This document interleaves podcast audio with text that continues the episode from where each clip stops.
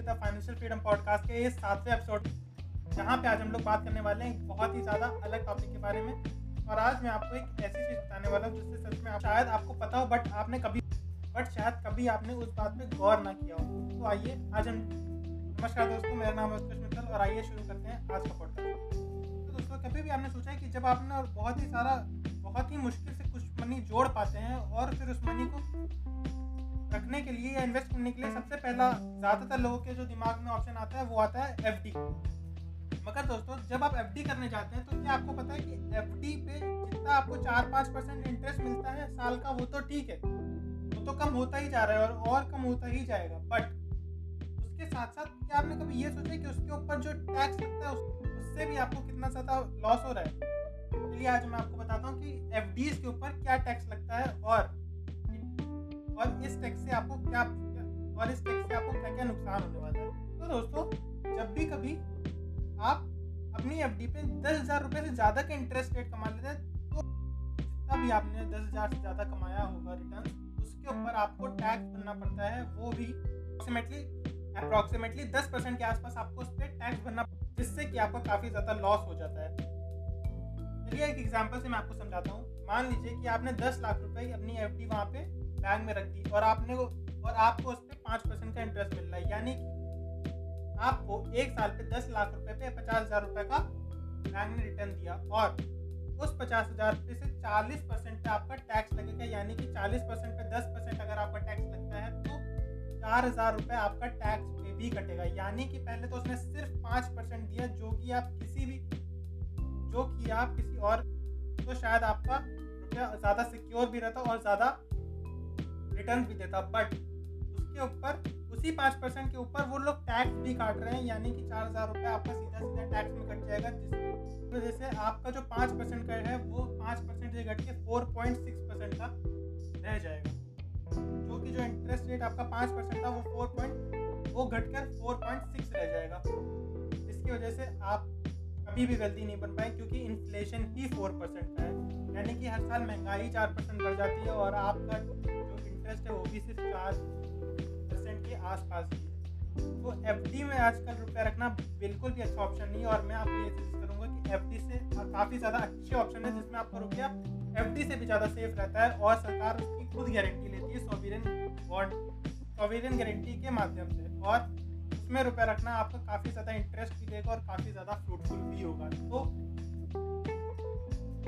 ऐसे इन plan in plans के बारे में जानने के लिए आप डिस्क्रिप्शन पर दिए गए लिंक पे क्लिक कर सकते हैं और मेरे साथ अपनी पंद्रह मिनट की कॉल बुक कर सकते हैं, जिसमें मैं आपको एक ऐसे ऑप्शन के बारे में बताऊँगा, जिसमें आपको काफ़ी ज़्यादा प्रॉफिट होगा और काफ़ी ज़्यादा इंटरेस्ट रेट भी मिलेगा, वो भी बैंक से ज़्यादा गारंटी के साथ। जिससे कि बैंक जिससे कि गवर्नमेंट जिससे कि सीधा गवर्नमेंट आपके रुपए की सिक्योर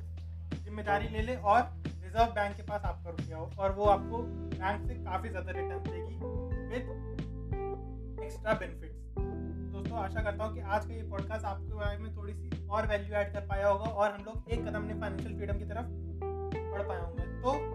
इसी के साथ आज का पॉडकास्ट तो इसी के साथ this is Utkarsh signing off until we meet again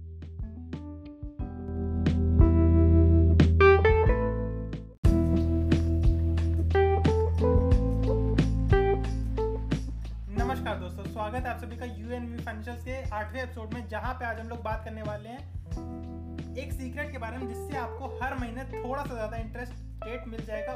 और लॉन्ग टाइम में आप काफ़ी ज़्यादा उससे वेल्थ एक्यूमुलेट कर लेंगे, वो भी बिना एक्स्ट्रा रुपये, वो भी बिना एक भी एक्स्ट्रा रुपया सेव किए। तो दोस्तों, मेरा नाम है उत्कर्ष मित्तल और आइए शुरू करते हैं आज का पॉडकास्ट दोस्तों, हम लोग कभी भी आप आर करते हैं या पी में जमा करते हैं या फिर एन में जमा करते हैं तो आपको हर महीने एक तारीख होती है, उस तारीख पे अपना रुपया जमा करना होता है। बट क्या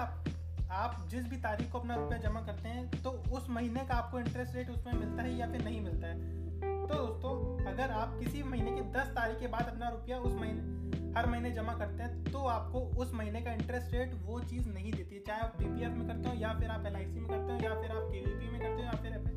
एनएससी में करते हो या किसी भी और ऑप्शन में करते हैं, अगर आप दस तारीख के बाद वो कर लें अगर आप उस महीने की दस तारीख के बाद किसी भी तारीख में वो रुपया हर महीने जमा कर रहे हैं तो आपको उस महीने का इंटरेस्ट वो चीज़ नहीं देगी। अब उसके बजाय अगर आप दस तारीख से पहले, यानी कि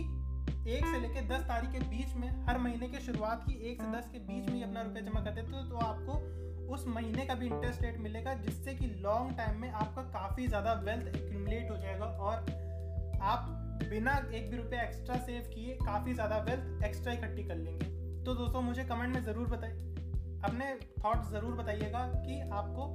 ये ट्रिक पहले पता थी कि नहीं, और अब आप, और ये भी बताइएगा कि आप कौन कौन से सेविंग ऑप्शन में इन्वेस्ट करते हैं, और अब आप कौन सी तारीख में इन्वेस्ट करना शुरू करेंगे। तो याद रखिएगा, एक से लेकर दस के बीच में ही आपको अपना कब, अपना रुपया एक से दस के बीच में ही डालना है, जिससे कि आप उस महीने का भी इंटरेस्ट रेट ले पाएँ और लॉन्ग टाइम में अपना अच्छा खासा प्रॉफिट बुक करें। इसीलिए और सुनते रहें इस पॉडकास्ट और इस पॉडकास्ट को और सुनते रहें, और बाकी सारे एपिसोड भी सुनें जिससे कि आप फाइनेंशियल फ्रीडम की तरफ़ एक एक स्टेप बढ़ते जाएँ, और साथ साथ फाइनेंशियल और हम लोग साथ साथ फाइनेंशियल फ्री भी होते जाएँ। तब तक ले this is Utkarsh Mittal signing off until we meet again